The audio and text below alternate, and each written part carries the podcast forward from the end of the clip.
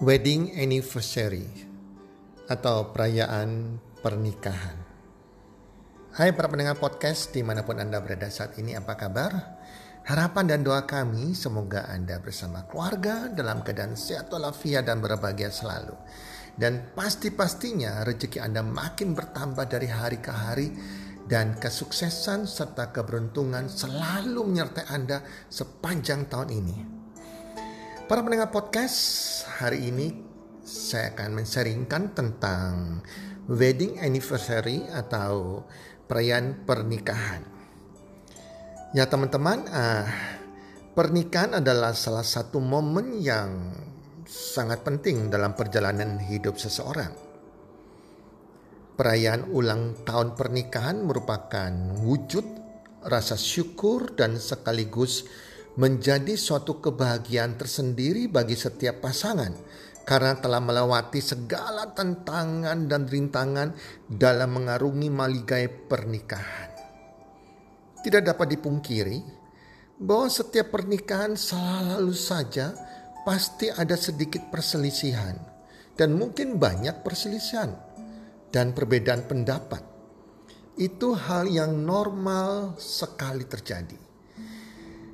Teman-teman, para pendengar podcast bisa bayangkan saja orang yang lahir kembar dari satu rahim dalam waktu hampir bersamaan saja bisa berselisih paham.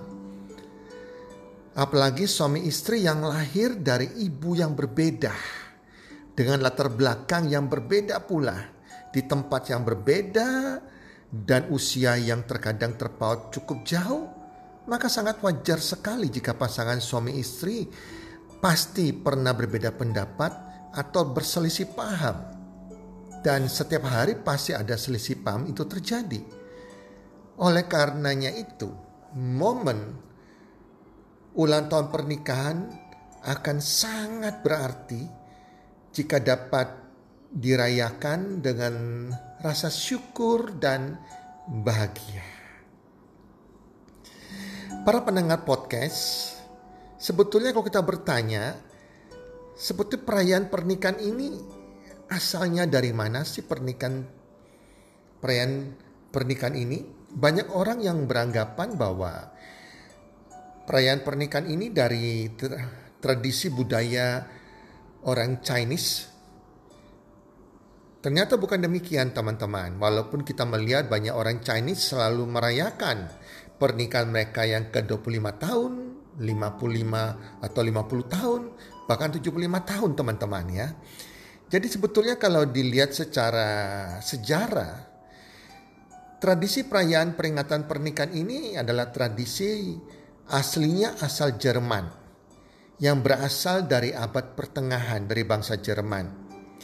Biasanya setelah 25 tahun menikah, seorang suami akan memberikan karangan bunga perak kepada istrinya. Dan setelah 50 tahun menikah, seorang suami akan memberikan karangan bunga emas emas kepada istrinya. Jadi hampir sama seperti sejarah awal mula mengenai perayaan ulang tahun pernikahan. Kalau kita lihat di Wikipedia, dikatakan bahwa awal mulanya dari zaman kekaisaran Romawi.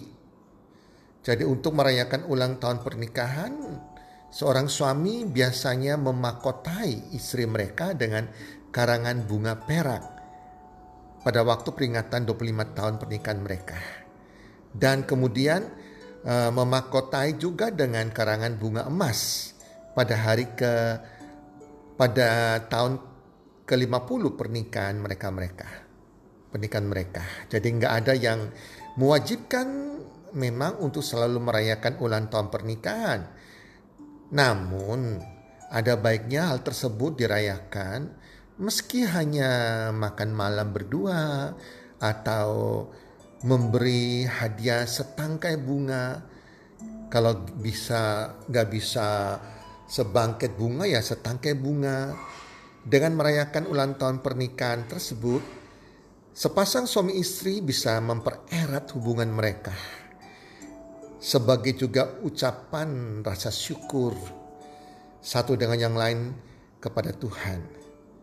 Selain itu merayakan ulang tahun pernikahan berarti memiliki arti bahwa penyatuan atau hubungan sepasang suami istri tersebut sangatlah berarti. Dan itu kan menjadi momen yang indah sekali. Jadi jangan pernah tidak merayakan wedding anniversary kalian. Walaupun dirayakan dengan sangat sederhana. Sebetulnya yang kita tahu adalah perayaan pernikahan ke-25 tahun disebut sebagai uh, wedding anniversary perak yang perayaan pernikahan 50 tahun perayaan emas dan 75 tahun adalah perayaan platinum. Jadi teman-teman sebetulnya bukan terbatas uh, 25, 50, 75 tahun teman-teman tetapi ulang tahun pernikahan kelima disebut ulang tahun pernikahan kayu. Ulang tahun pernikahan ke-10 disebut ulang tahun pernikahan timah. Ulang tahun pernikahan ke-15 disebut ulang tahun pernikahan kristal. Ulang tahun pernikahan ke-20 disebut ulang tahun pernikahan Tiongkok. Ulang tahun pernikahan ke-25 disebut ulang tahun pernikahan perak. Ulang tahun pernikahan ke-30 disebut ulang tahun pernikahan mutiara. Ulang tahun pernikahan 35 disebut ulang tahun pernikahan Giok, ulang tahun pernikahan ke-40 disebut ulang tahun pernikahan Drubi, ulang tahun pernikahan ke-45 disebut ulang tahun pernikahan Safir, ulang tahun pernikahan ke-50 disebut ulang tahun pernikahan emas, ulang tahun pernikahan ke-60 disebut ulang tahun pernikahan berlian, ulang tahun pernikahan ke-70 disebut ulang tahun pernikahan platinum. Jadi biasanya itu per lima tahun itu kita bisa merayakan ulang tahun pernikahan kita dengan namanya masing-masing tersebut. Nah, kalau setelah pernikahan ke-50 baru masuk 10 tahun kemudian ya, 50, 60, 70 dan seterusnya teman-teman ya. Jadi menurut saya sebuah hal yang apa ya, sebuah momen yang berarti lah kalau pasangan suami istri bisa merayakan pernikahan mereka walaupun hanya makan berdua tidak usah dirayakan pesta besar-besaran makan berdua ada sesuatu gift kenangan yang bisa diberikan entah sebangkit bunga atau uh, sekuntum bunga nggak masalah teman-teman tapi biasanya banyak yang terjadi kalau kemampuan keuangan seseorang itu uh, mampu pada waktu pernikahan ulang tahun perak ke-25 tahun suaminya akan memberikan cincin dari perak atau kalung dari perak atau gelang dari perak atau silver. Nah, kalau ulang tahun ke-50 pernikahan mereka atau ulang tahun pernikahan emas, biasanya juga diberikan ya cincin, kalung atau perhiasan dari emas. Teman-teman ya, jadi uh, jarang sekali kita bisa merayakan pernikahan ulang tahun ke-100. Itu jarang terjadi. Sejauh ini belum ada karena amat jarang pasangan suami istri bisa berusia masih hidup bersama di atas 100 tahun. Jika pasangan suami istri menikah di usia 25 tahun, maka keduanya akan berusia 125 tahun pada ulang tahun pernikahan ke-100-nya. Rasanya agak sulit dan tidak ada di dunia ini teman-teman ya. Jadi teman-teman, uh, itulah wedding anniversary yang di mana kita perlu mengingat momennya, merayakannya karena membangun sebuah maligai pernikahan bukan hal yang mudah.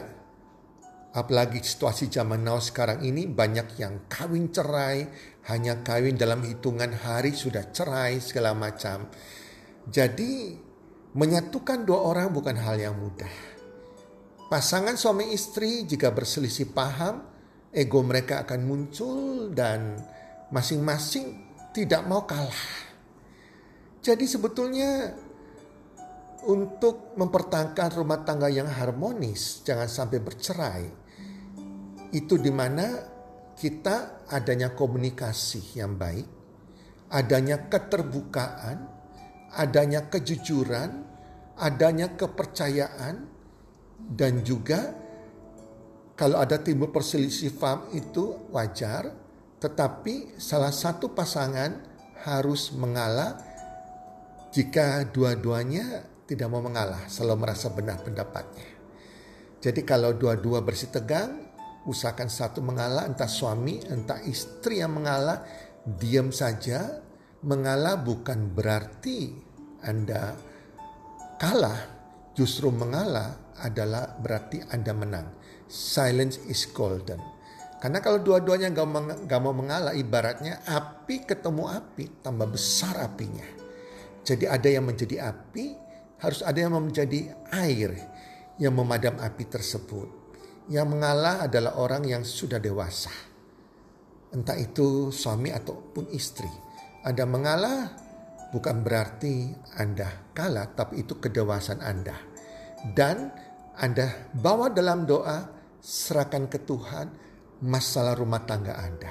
Selama Tuhan itu Anda hadirkan sebagai pemimpin rumah tangga Anda, sebagai juru mudi rumah tangga Anda. Itu adalah rahasia rumah tangga yang harmonis. Jadi biasanya saya pernah menghadapi uh, orang-orang yang punya masalah rumah tangga karena dulu saya juga menangani konselor pernikahan. Ya jadi umumnya tidak ada mau mengalah dan ujung-ujungnya kata-kata cerai yang keluar, kata-kata talak yang keluar.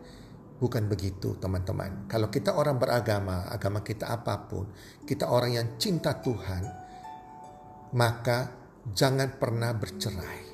Setia kepada satu pasangan Anda.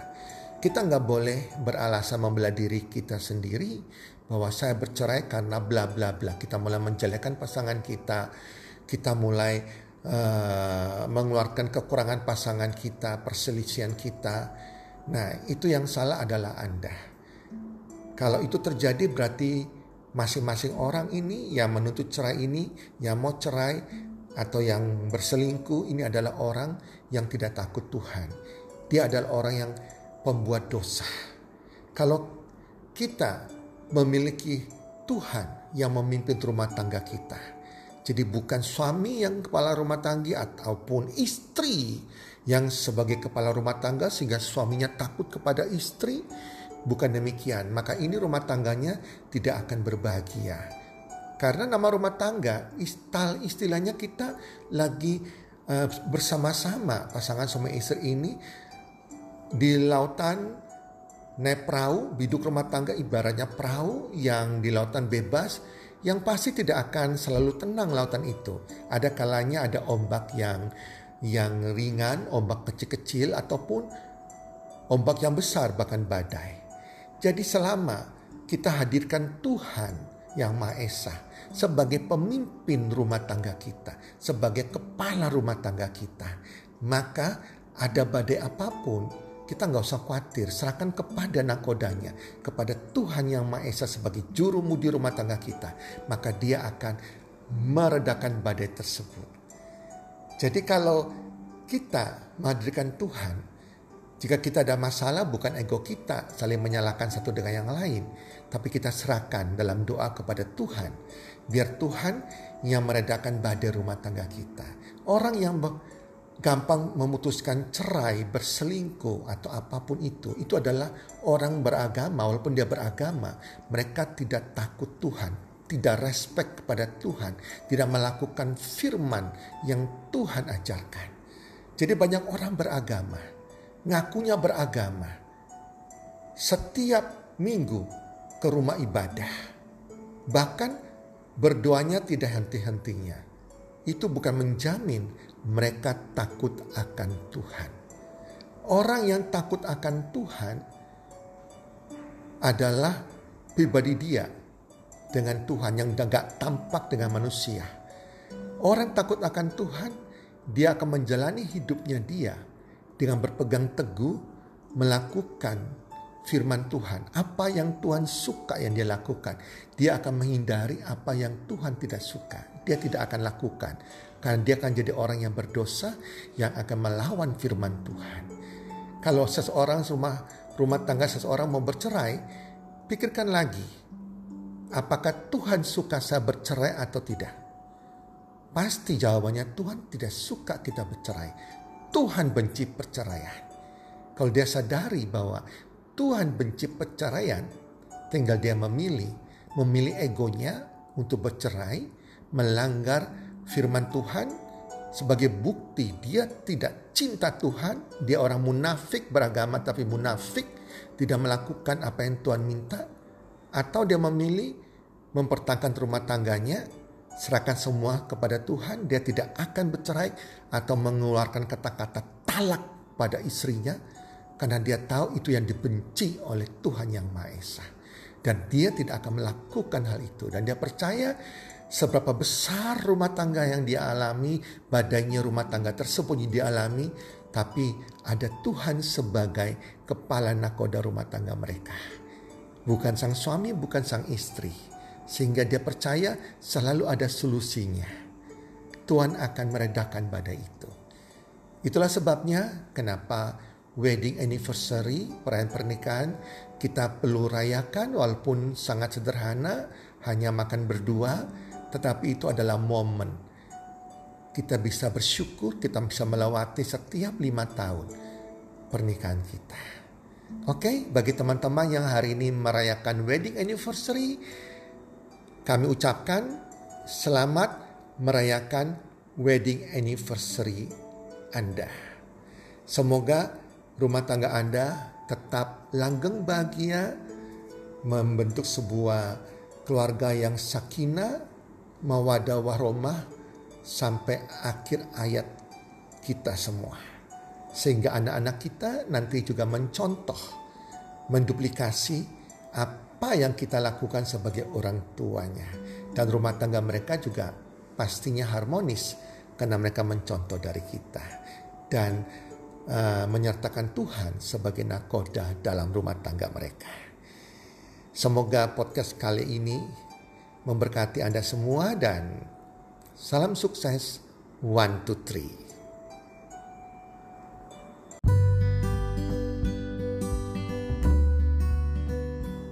Terima kasih sudah mendengarkan podcast kami. Teman, jika Anda rasa bermanfaat podcast kami ini, Anda bisa menginfokan kepada rekan kerja Anda, keluarga Anda, teman ataupun sahabat Anda. Dan jika ada hal-hal yang Anda ingin tanyakan kepada kami ataupun topik-topik apa yang Anda ingin kami bawakan, kami sampaikan, Anda bisa DM kami di Instagram kami Salam one two three, salam sehat, sejahtera dan bahagia.